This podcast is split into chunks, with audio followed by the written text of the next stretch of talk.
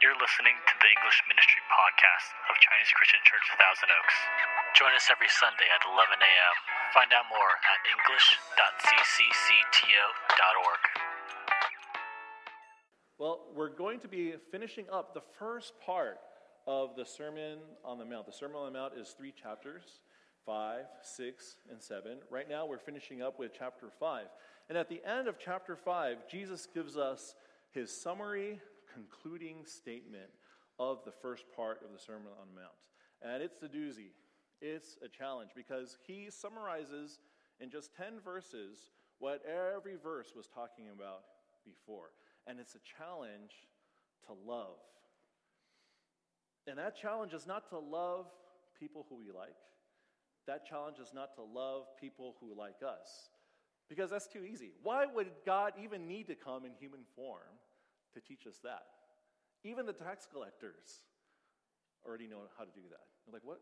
Tax collectors? We don't have tax collectors. Yeah, we do. The IRS. Even people who work for the IRS knows how to love people who like them and people that they like. Even the tax collectors know that. Even those who are non Christians, even Satanists know how to love people who love them. They know how to treat people who treat them well in return. But Jesus calls us to love our enemies and to love people who have evil intent. Now, that is a challenge. And it's challenging because I know in your life, if I ask you, how well do you do in loving someone who has it in for you, who knows that when you go to work and when you go to school, they're out to get you. They're there to make your life miser- miserable. They're there, they slander you, they gossip about you, uh, they might even bully you a little. They do all sorts of things to make your life miserable. Are you loving them back in the way Jesus would? And I think most of us would find that very, very challenging because it's so counterintuitive to the human condition. The human condition is for us to be mean to people who we don't like, not to love people who we don't like. And Jesus is telling us to do otherwise here. And it's not just for people who are young, mainly this side of the congregation. It's also for people who are older. I once had a pastoral supervisor. His name is Pastor Darren. Don't go on Facebook and look him up because it's a fictitious name.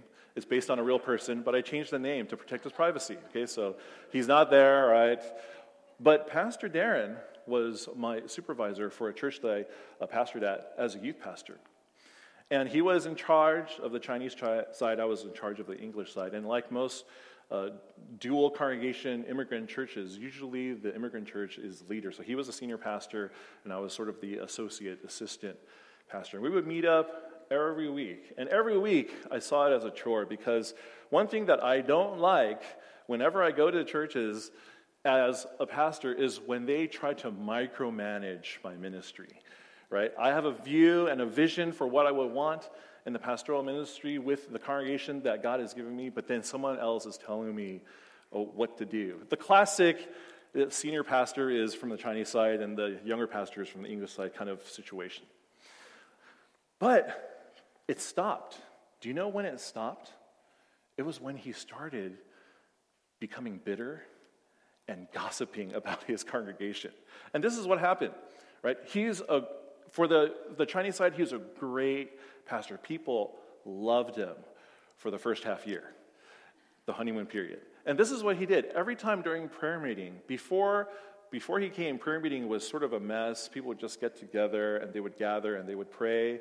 Um, but it wasn't very organized. It was share around and then pray. Things were started not on time, or sometimes they ended late, sometimes they ended early. It just wasn't structured. And so what he did was he, he set a time for prayer. We're going to start no matter what at 7:30. And on the table of the prayer meeting, he would have hymnals and Bibles and the prayer sheet of all of the praises and the prayer requests set for everyone and a chair right behind it on the table. And so when everyone came, people were like, wow, this pastor, he's really organized and he cares for us so much that he has everything set for us. Well, about three months later, he got sick. But he still wanted to come in and lead and help. And so, just one time Wednesday night, he didn't have anything set up. He did the old way because he was sick. He didn't have the, the strength to do it. So he just came in and said, All right, let's do prayer meeting. And then one week after, you know what happened. All of a sudden, all the gossip and all the slander. Pastor Darren's not a good pastor. He's not organized. He used to love us, but he doesn't love us anymore. He no longer puts hymnals out there like he used to. He no longer puts the Bible out there. We need to bring our own hymnals and Bibles now. And we don't sometimes we don't even use a prayer sheet just because of one time when he was sick.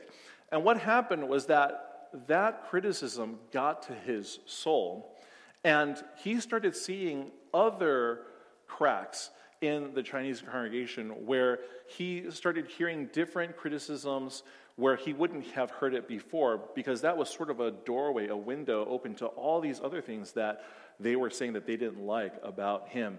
And every time we hung out after that, it was about the gossip and his bitterness against people not accepting who he was and people not appreciating who he was as their pastor. For the next entire year, every week or to every other week when we would meet and just talk about ministry, it would be about complaints and about how bitter he was of his congregation that he loved so much. And it would ramp up. In the beginning, maybe it was only for the first 15 minutes.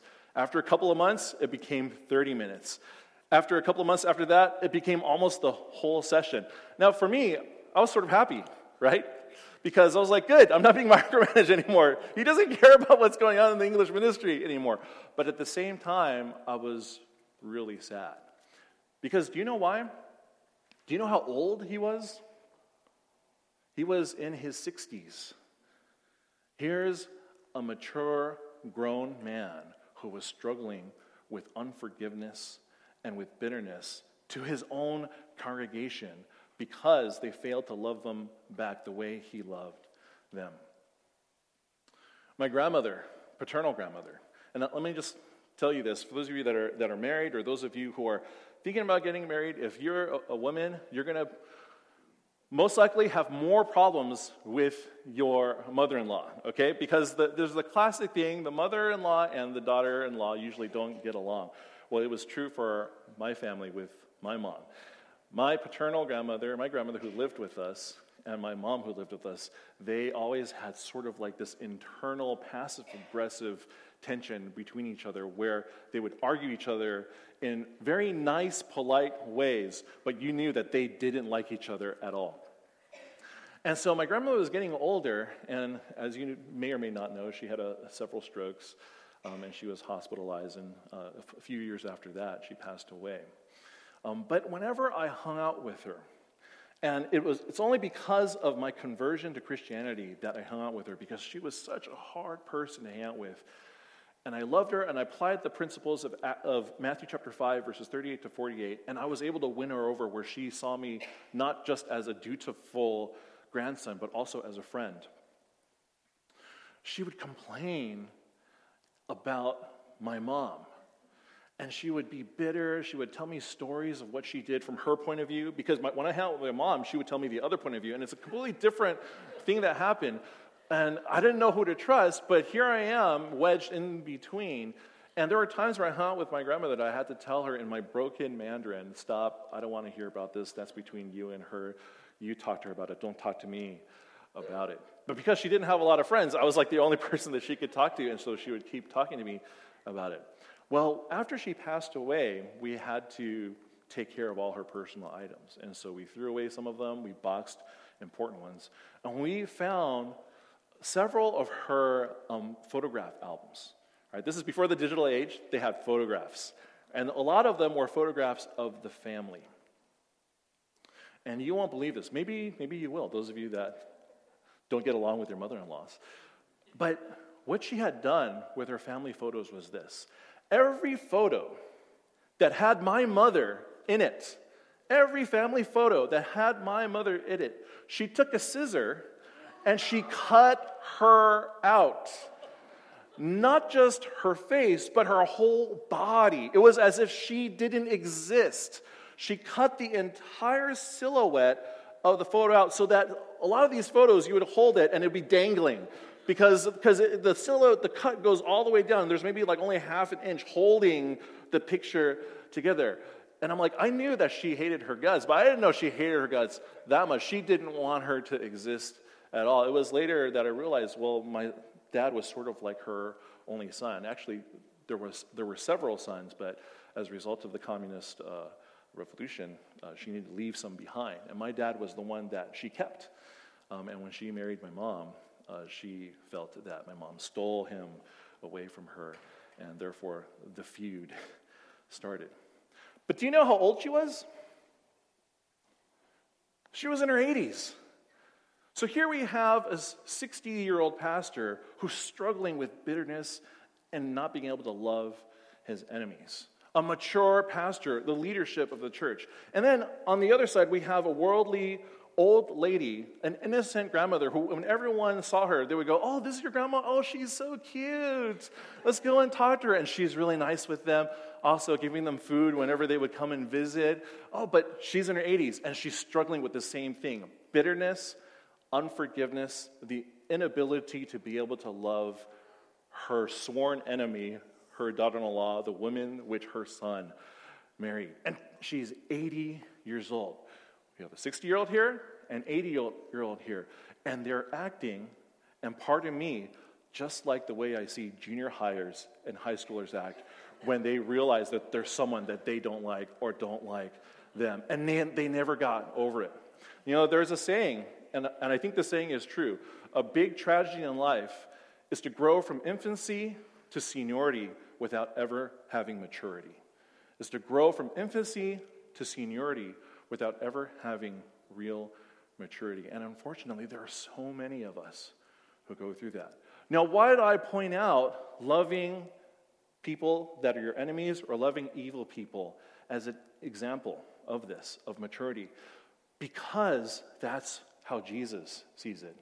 You can love anyone in the world, but the test that Jesus gives us that makes you perfect, not my words, the words that you read in the scriptures there, is perfection and love. And that's what Jesus means when he says, Be perfect, just as God is perfect. In context, it's be perfect in your love for people. And what types of people is he saying that you're supposed to be perfect in love to?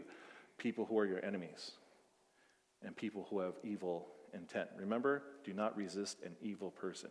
Love your enemies and pray for those who persecute you. Those of you that come from a Methodist or Wesleyan background know this well, as they have created an entire doctrine called being perfect in love or Christian perfectionism, where God will grow you to a point after you become saved and he will manifest himself by infilling you with a second blessing of the Holy Spirit, where now you'll be able to not just love in general people around you, but even your enemies. And you can truly say, I have been perfected in love. Now, for, we don't really believe that doctrine, but we do believe this that biblically speaking, if you reached a point where you're able to consistently love people with evil intent, and those who you call your enemies, or those who call you their enemies, that you have reached a very high uh, maturity level, and you can call yourself perfect in love. Now, before we get to the passage, um, I wanted to go through some things that oftentimes hinder Christians from believing in this passage. There are Christians who will push back on this passage. If we can get uh, the scripture verse up there, the first part in verse uh, 38 back there. That would be great. But they'll push back on the passage and they'll do everything else that they see in the Sermon on the Mount except for this passage because they say it's too hard. And it is hard, but here's something that a lot of people don't realize that it's not talking about certain things. Number one, it's not talking about crime.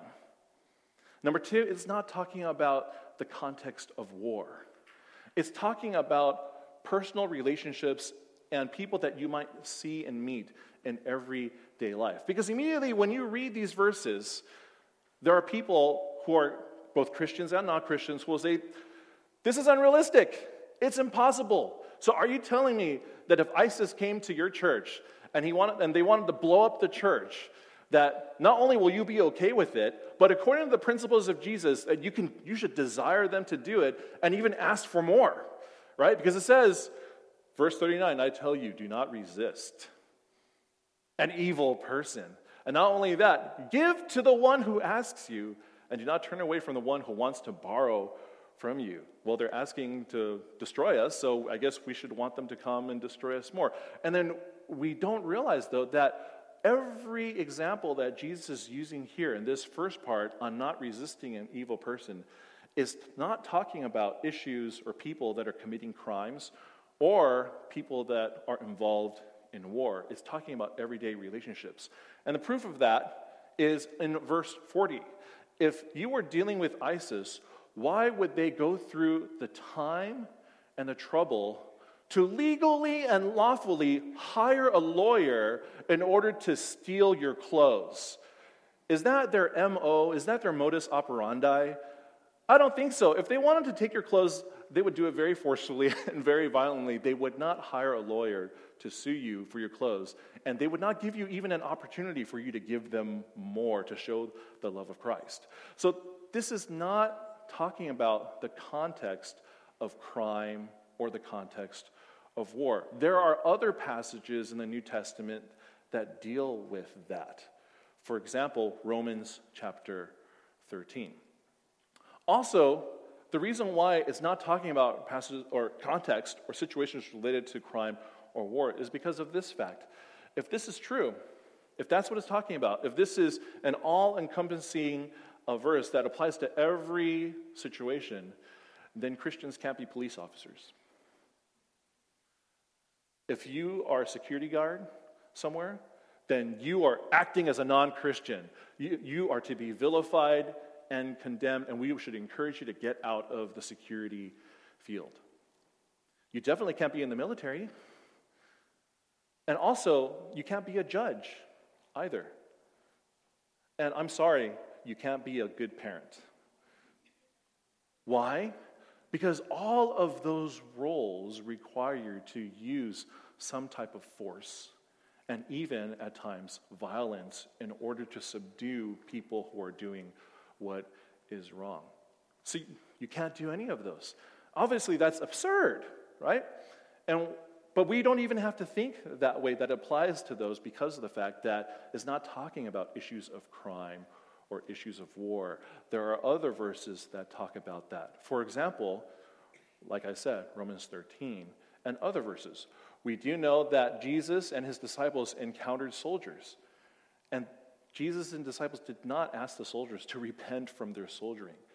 They said something else, right? Why don't we go to the next couple of uh, passages, uh, Sam, and I'll explain what I mean. If we go to Luke chapter 3, verses 2 to 3 and 12 to 15, we see this.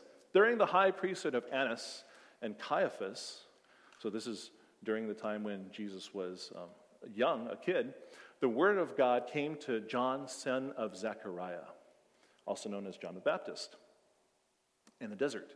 He went into all the country around the Jordan, preaching a baptism of repentance for the forgiveness of sin tax collectors. So the IRS also came to be baptized. Will the IRS be accepted by Jesus? And John the Baptist, who is uh, guiding people to follow Jesus. Teacher, they asked, what should we do? Don't collect any more than you are required to, he told them. Praise God. We love that every tax season. Verse 14 Then some soldiers asked him, And what should we do? He replied, Repent from your soldiering, you violent and wicked people who uses violence. That is against what Christ would teach. Uh, no, he replied, Don't extort money and don't accuse people falsely. Be content with your pay. So obviously, uh, soldiers were known to extort money. They had the weapons. They had the ability to force people to and bully people for extra money for their services don't accuse people falsely and uh, be content with your pay. I guess there were some labor union disputes with the Roman soldiers there. You know, Caesar, give us more money, give us more money, higher the minimum wage for all Roman soldiers. The people were waiting expectantly and were all wondering in their hearts if John might possibly be the Christ. And so, for soldiers, They're not asked to change their ways. All the way to Acts chapter 10. Remember Cornelius? He was a centurion, a leader of over a hundred soldiers. And before they even talked anything about the role of the military in the Christian life, the Holy Spirit comes upon them because they believe in the preaching of the gospel through Peter. And they say, you know, why don't we get baptized right now? And they get baptized. So soldiering is not seen as an unchristlike profession. And why? Because, again, that's a different role. That is not the private, everyday sector. That's the sector of the government.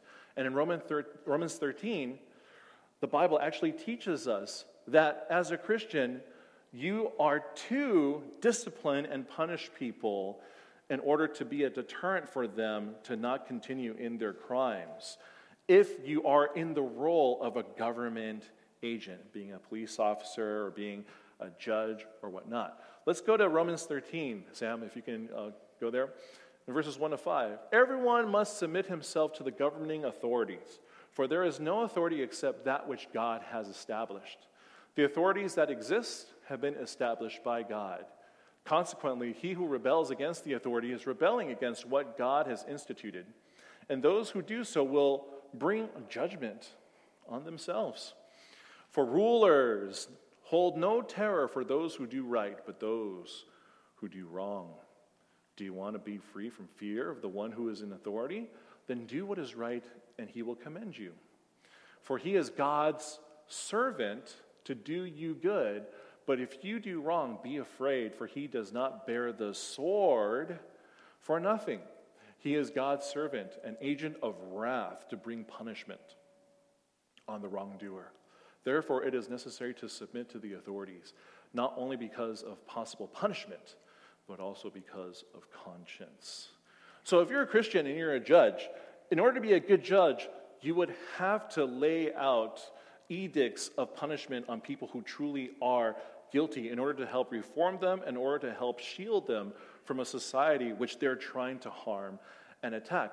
But when you go to your private life, then you would apply the principles of Matthew chapter 5 verses 38 to 48. And if there are people who are hating on him, he would love them to their best of their ability. The same judge which is condemning people who are guilty on that stand with his gavel and with his voice will be the same judge who will be great at loving his enemies in everyday life, in the everyday world. Let's go ahead and go back to the verse uh, 38 of chapter 5. Now, the last thing I want to say before we go through each of these verses, verse by verse, uh, is this. Know, a lot of people don't like this passage, especially Christians, because they feel this passage makes them look weak. Right? Oh, there's an evil person coming. Oh, you know, here, here. What do you want? What do you want? Oh, okay. You want my clothes? Here, have my have my jacket too. Please don't hurt me. Please don't. Right? There, there's there, there's someone who wants to harm you verbally and gossiping about you. Oh my goodness, oh, you know, I don't like the fact that you're gossiping about me, but I'm a Christian, so I guess, you know, I'll just let you do that. Um, yeah, if you want to say more lies and, and fake things about me, that, that's okay. You know, keep, keep going. And then we see this as if Jesus is saying, you know what, as a Christian, there'll be times where you're going to be persecuted, just take it. All right, just take it. And that's just the way life is. But in context, we do not realize the truth. And the truth is this is Jesus is not asking us to cower. Jesus is asking us to be the best lovers out there. Why? Because at this time, they were not yet being persecuted. He was saying this to prepare them for the persecution that lay ahead of them. He was saying, There will be times when they will persecute you. In the future, they definitely will persecute you, and you're going to stand up. And instead of taking it and retaliating, you're going to love on them. This is a proactive love, not a responsive love. Just as when you go and play basketball or volleyball or whatever sport, and you have to choose before you even start to play whether you will play with gamesmanship or whether you will play with sportsmanship this is this exact same thing. Just as if you're doing some kind of deal with another businessman and you don't think that businessman is a very good person or a person with high integrity, you can either play dirty with that businessman or you can take the moral high ground. This is exactly the same thing. Jesus is asking us to be a class act, to take the moral high ground, and to be a sportsman when you enter into the fray and there are all these dogs out there trying to bite you. And he's asking us stand up and strong, don't cower, and love on them, and love on them, and pray for them. Jesus is not asking us to be weak. Jesus is asking us to be strong. And those of us who have enemies in our lives, people who don't like us, and those of us that we have people that we don't like, know how much strength it takes to be able to love them instead of hate them. It takes more strength to love someone than to hate them because our human condition and our human nature is a sinful one, not one that is of God. And thank God Almighty, thank Him for His grace and His mercy and for giving us His Holy Spirit. He has given us the power to be able to love uh, not just the people that we don't like or don't like us, but He has given us the power to love um, even those people who we don't like and don't like us. That is how awesome God is. So it is a call to stand up and be strong, not a call to cower and be weak. Let's go through this right now, verse by verse. Matthew chapter 5, verses 38.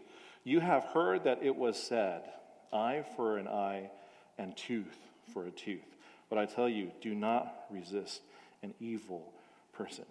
Now, immediately, most people, when they read this, they'll go, Yeah, that's what you Christians are all about eye for an eye and tooth for a tooth.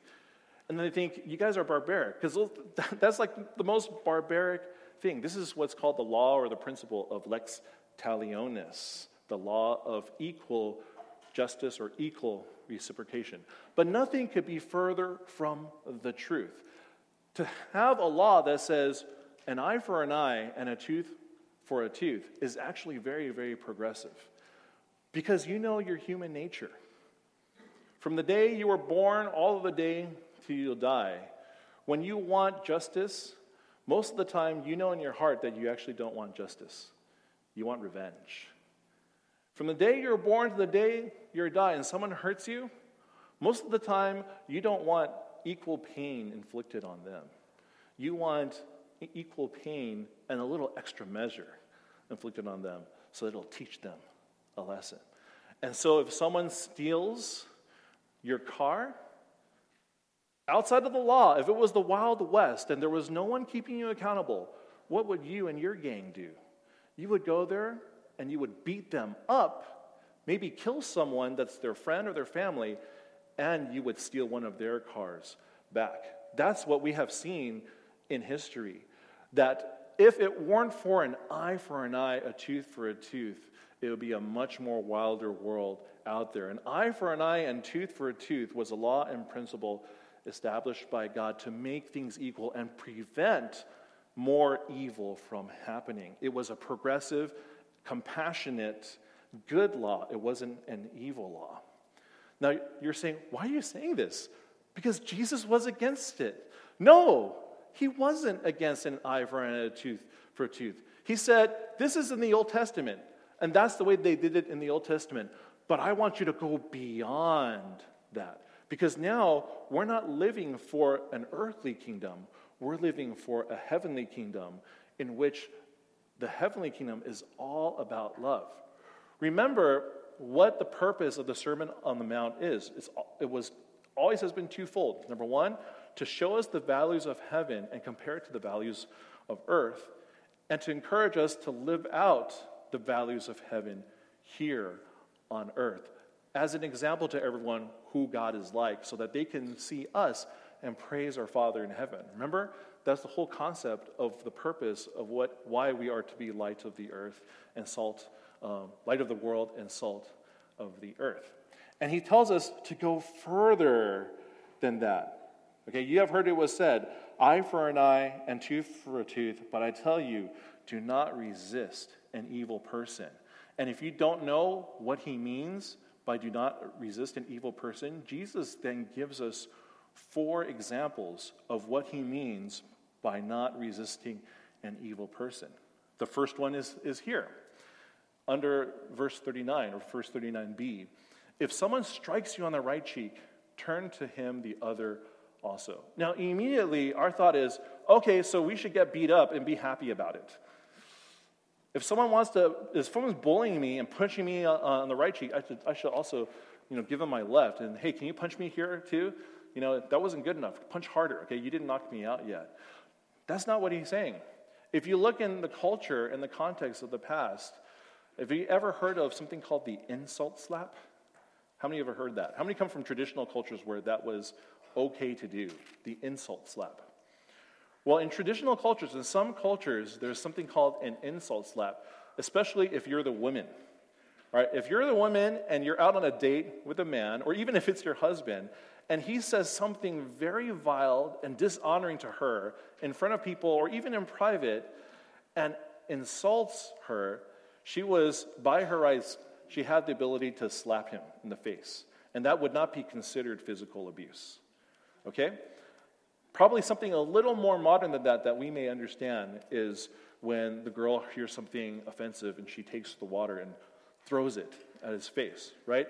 That is seen not as abuse, but that is seen as sort of like a response to an offense, which is acceptable in culture. Well, back then they had the same thing, and maybe we in our culture get this from them back then. And back in the Jewish culture of the day, they had something called the insult slap. So if you were offended or insulted in some way where you were embarrassed, you would take your right hand and the back of your right hand and you would slap the person on the right cheek. Okay? And so for some reason, as a follower of Christ, you said something that was offensive. Maybe you said something that was truthful. Today, a lot of times, if you just stand for Christians, Christian principles, people get offended. I don't agree with gay marriage. What? Right? And they start attacking you. They start trying to ban you online. They start throwing insults at you. And what do you do? You are hit on the right side of your cheek. Turn the left cheek also. Don't respond in kind. Don't do, okay, well, I'm going to now fire you too, and then throw all these fire emails of the same sort, and I'm going to be equal because God tells us that it's only an eye for an eye and a tooth for a tooth. So you send me only one equal that fired me. I'm going to send one e- email of equal length to you to fire, to flame you, right? No, instead, love on them. So in that situation, you would turn the other cheek by saying, hey, you know what, sorry, but this is what I believe in, but you're totally entitled to share your opinion just like I'm entitled to, share mine, and just let it go. Okay? Show grace. Now, one thing I forgot to say is the verse that you want to use in this passage that unlocks the reason behind all of these seemingly counterintuitive verses is verse 45. If we can go to the slides to verse 45. This is the linchpin verse that unlocks the understanding of every other verse in this passage and makes it easier for us to even apply it. That you may be children of your Father in heaven. He causes his sun to rise on the evil and the good and sends rain on the righteous and unrighteous. Right? You are to reflect God to them. Because who is God? God is the person who not only gives good things and provides rain and sun for those people who are good, but God is the God who provides rain and sunshine to even those people who are evil, those people who are unrighteous. So here you have, you're living in the New Testament times. 90% of them live in, in an agrarian society. They're farmers. And you have an evil farmer and you have an, a good farmer, and both of them are getting the same amount of sun and the same amount of rain in order to grow their crops. What? That doesn't seem fair. Shouldn't it be the good person who's getting more and the evil person who's getting less? Well, God isn't just a God of justice. Then he would truly be a God who's fair. God is a God of grace and God of mercy, which is why when you go back to verse 38, if we can go there, he says, You have heard it was says, said, eye for an eye and tooth for a tooth. But I want you to go beyond now. I want you to show grace. But I tell you, do not resist an evil person, because I'm the one who shows grace and mercy to those who are not just good, but also evil. So someone comes to you and strikes you and gives you an insult slap on the right cheek. You know what? Turn to them the left also. Show them the grace and mercy of God. If someone flames you in an email, don't flame him back. Instead, write a kind email back to them. If you're driving a car and then someone feels like you cut them off and they give you the middle finger, right? Maybe they're even more forceful. They give you the double middle finger and you see it in the back of the mirror and then they, they, they, they put out their hands like this and they say something, an expletive that I cannot repeat here. instead, instead of, of, of veering to the right, waiting for them to come, and then giving them a double finger, and then pointing at them, and then trying to ram them, but not really, trying to do that, and then almost causing an accident that will not only kill both of you, but other people on the freeway. Instead of doing that, just shake it off. You know, just say hello, and then just keep going. just keep going. Okay, just keep going. All right, show them the grace of God. Show them the grace of God. The second example he gives is this and if someone wants to sue you and take your tunic, let him have your cloak as well. Again, this is showing the grace of God. So think about it this way since we're talking about cars and using vehicles. Let's say your friend just bought a new car, bought a new Honda Accord, have all the accessories on it, and your friend says, Hey, let's go, go out for a drive. This is so cool. I got a new car. Let's go and get some coffee. Okay, he invites you over, or she invites you over get in the car. At the end of the ride, they're so excited about the car, they say, Hey, you want to try it out? You want to drive it? And of course, you guys are all excited. It's fun. Sure. I'll, I'll drive it. You know how to drive. You know, this is the Accord. It's cool. Good, reliable car. You drive it around. And then, uh oh, crash. You, you, you drive it to Starbucks because that's where you're going to go and get some coffee and then you crash right, you broke too late, you crash right into the wall, and the front fender comes off. Oh, I'm so sorry, I'm so sorry. Oh, that's okay, the insurance will, will cover it. You know, we'll, we'll, we'll, deal with this later. You know, but um, whatever the insurance doesn't cover, you know what, um, I'll give you the bill and you can pay me back. What? Why do I have to pay it? You're the one that told me that I can drive the car. What are you talking about? You're the one that drove the car and crashed into the wall. You should pay for it. But I didn't want to drive the car. And then the voice gets higher and higher, and now you're yelling at each other, and people outside Starbucks are looking at you too.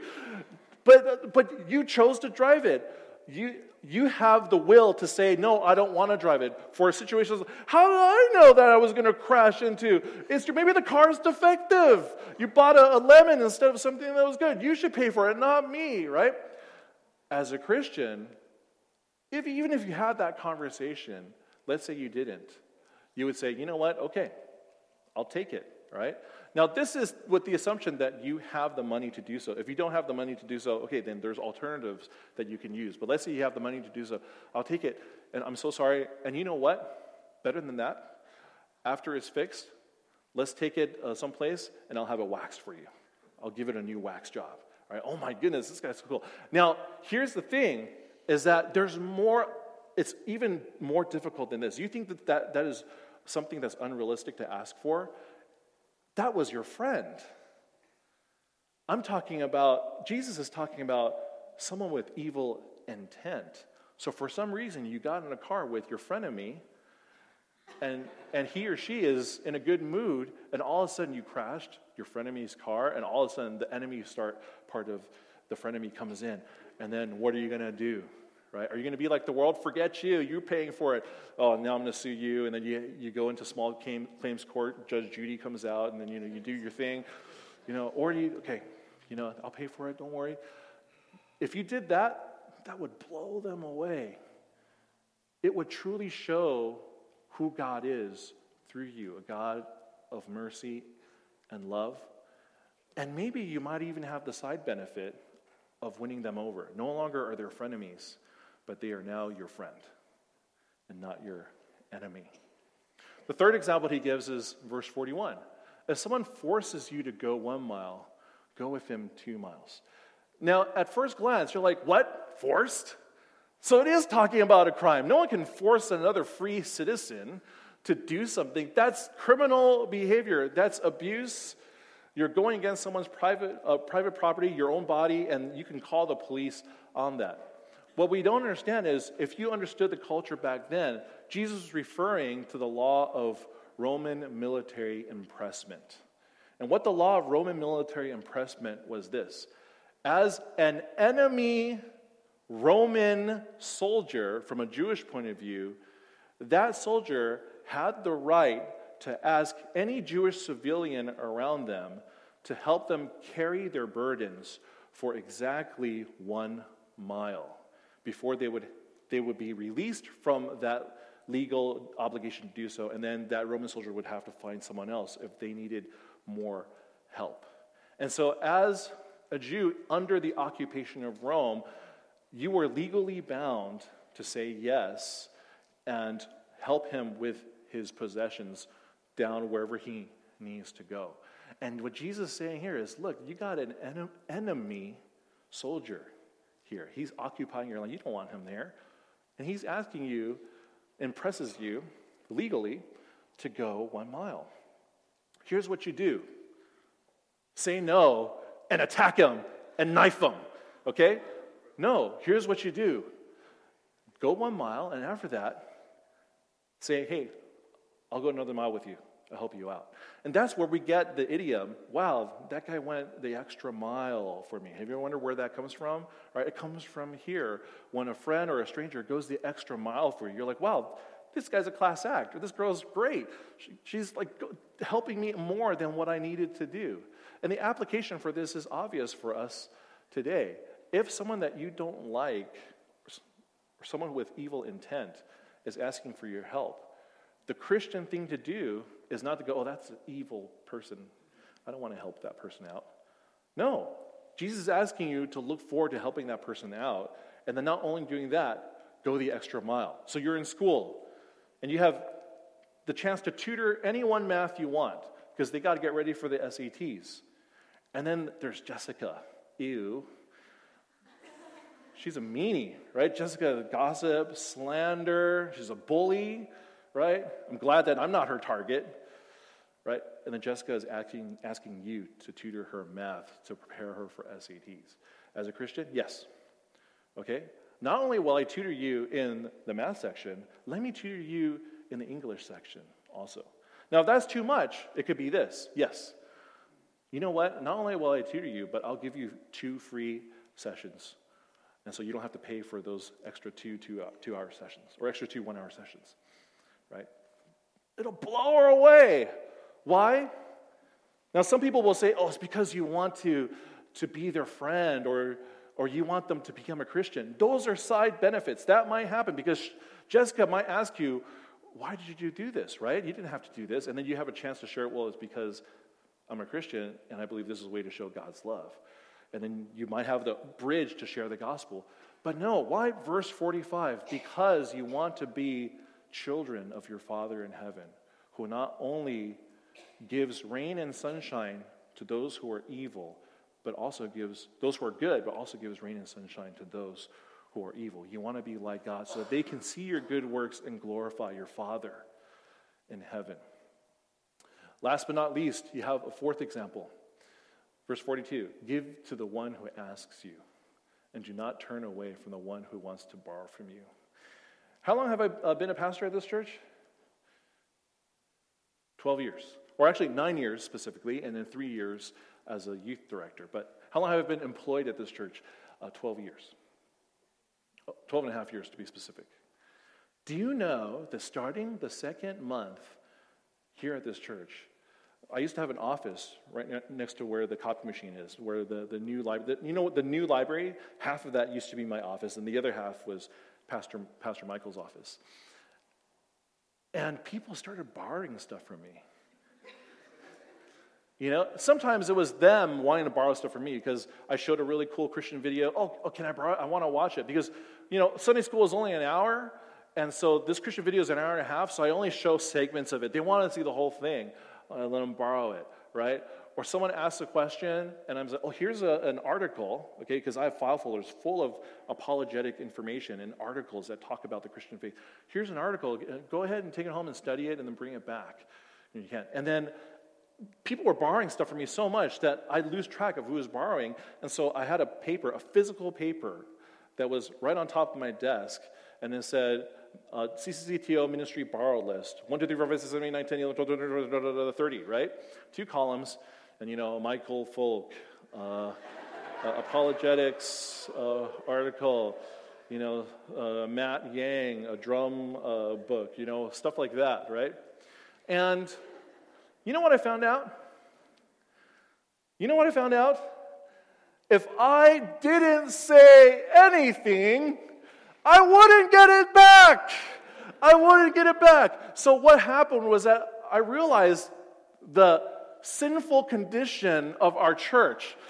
And I said, you know what? I need to go hound them every three months. I'll give them a quarter, okay? Every three months, I'll send a mass email of all the people who still had stuff to borrow, and then they would then finally re- be reminded and give it back. Even after sending a mass email or a mass text, including the items that they borrowed from me. I specifically included what you need to give back to me in terms of its name or object item. Only 50% of them would still give it back. Michael Folk, it's recorded. You can hear it all out there wherever you are going to university. Michael Folk still has an apologetics article from me from 12 years ago about what the Christmas star was. Was it a comet? Was it a star? Was it an angel? Was it a special creation of God? But some scientists of the university got together. No, it was the interplanetary connection when all of the three planets, Venus, Mars, and Jupiter, got together and it created the star of Bethlehem. Michael Folk still has that article, and I still do not have it. And I have reminded him many times, and he still hasn't given it back because possibly he lost it. and he just doesn't want to admit it. He just doesn't want to admit it. But you know what? When I study God's word, and I've gone through this a few times ever since 12 years ago, I just let it go. I just let it go. Because it's, first of all, I don't want to keep chasing after him. And second of all, it, it truly does show the patience, love, and grace of God when you say, you can have it, okay?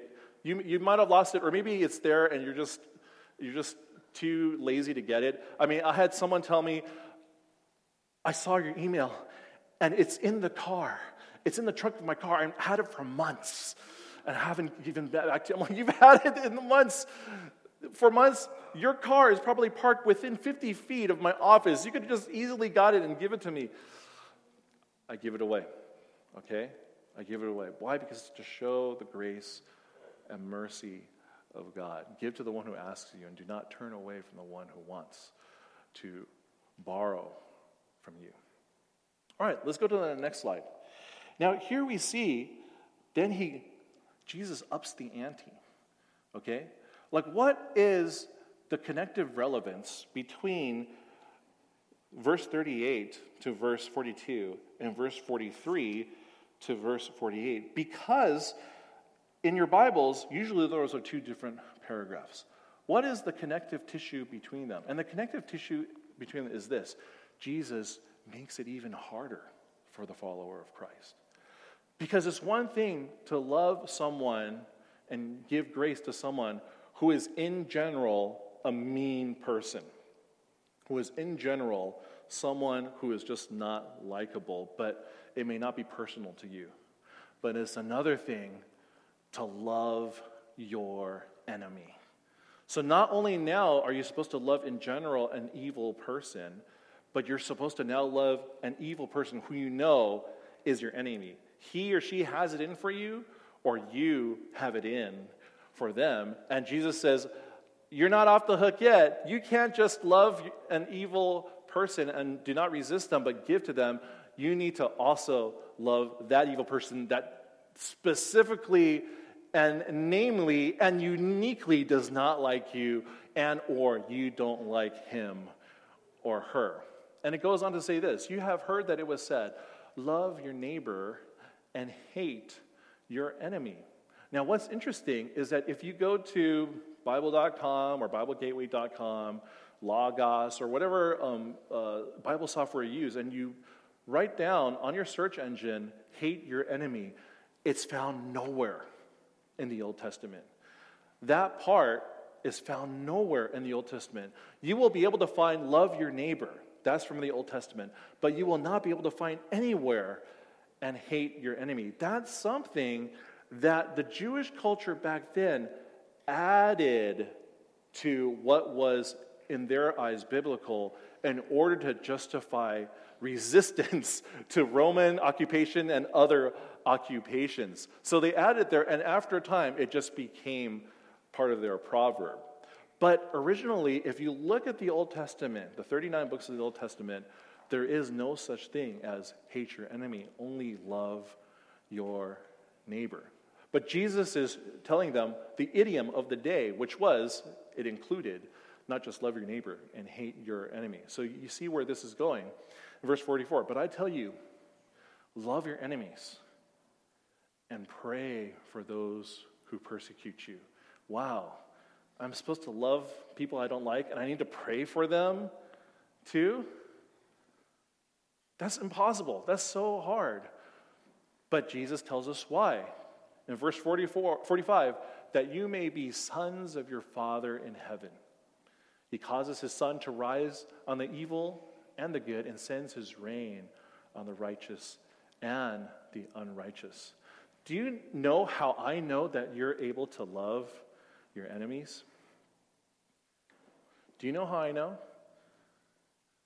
How many of you have become Christians? Raise your hand.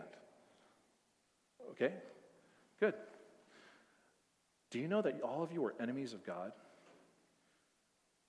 All of you were enemies of God.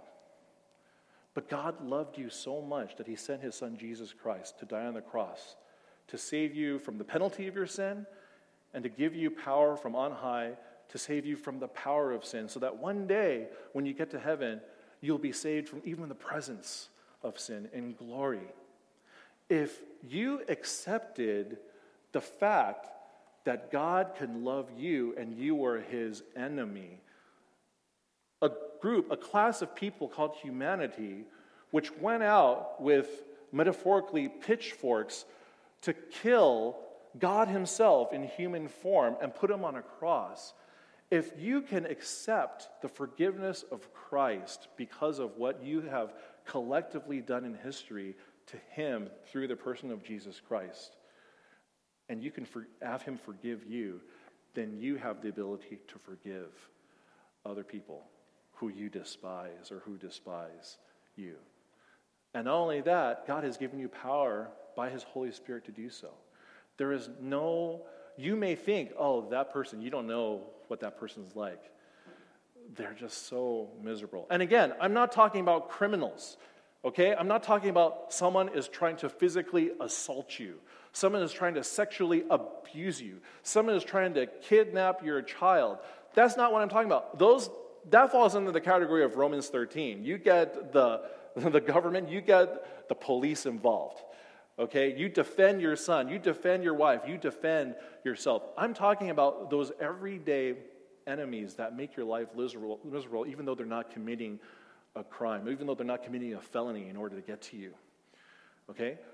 You are able to love them because Jesus was able to save you and you were able to accept that salvation and forgiveness from Christ. Now you, in return, give that forgiveness and give that grace to other people.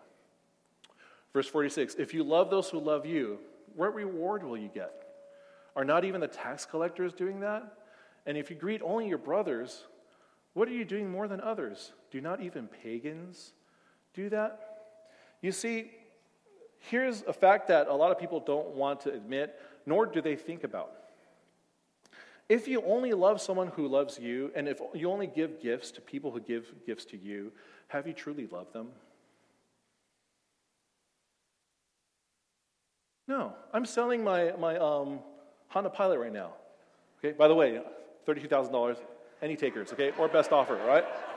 Okay, I'm, and, and, and you're like, oh, $32,000, that's too much money. Uh, I'll give you $29,000 for it. Let's say we negotiate and I say yes, okay? Wow, Peter is such a great guy. He's willing to offer it for $29,000, even though he doesn't know it's worth 32,000.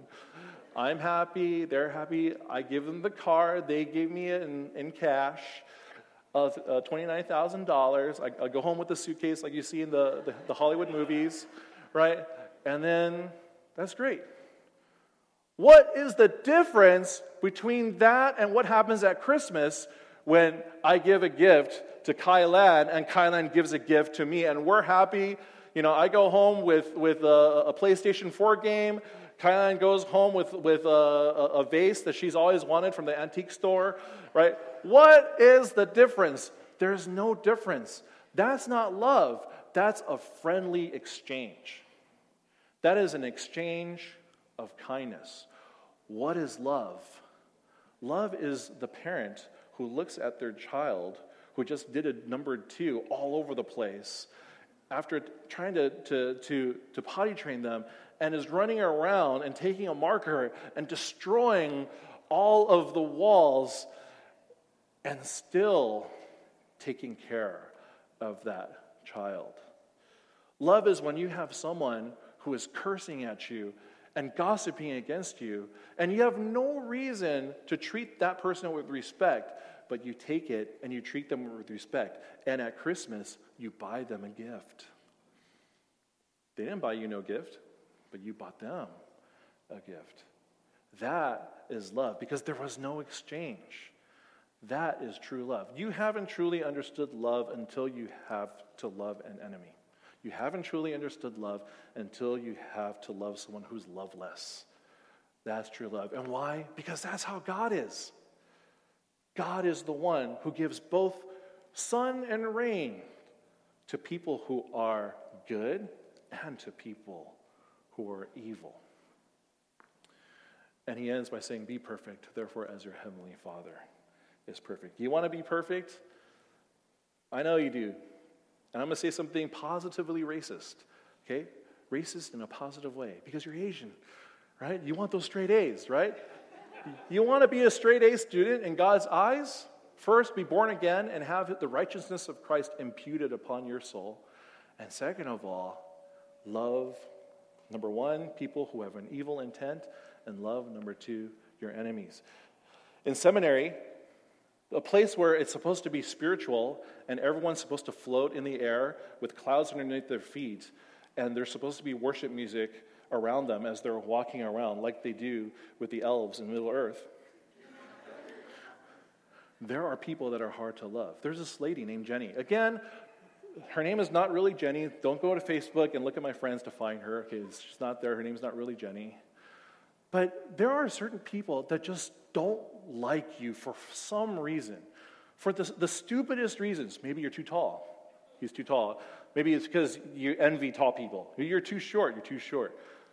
Maybe you have a big nose. Maybe the way you talk is annoying. Maybe the way you dress is annoying to them. For some reason, there's always something that someone can find to not like you. And I had one of those people in two of my classes this one semester, and her name was Jenny. You know, whenever I walk in, she's the type of person that when she sees me, she'll be really happy and nice with everyone. And then when she sees me walk in the door for Old Testament class, she'll go like this, rolling her eyes. And then why, why did I have to sit next to her? Why did I have to sit next to her? Or maybe she sit next to, next to me to nag me. This one time, and this is one example of what would happen, okay? You know what I'm talking about, especially you ladies, you know, those really, really catty women, okay?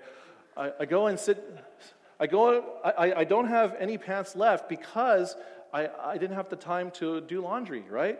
And so the only pants that I had, had left was my ski pants. So I wore my ski pants and did the overalls on, and, and, and walked to, to my Greek class, which she was a part of, and I sat next to her. And you know how ski pants are?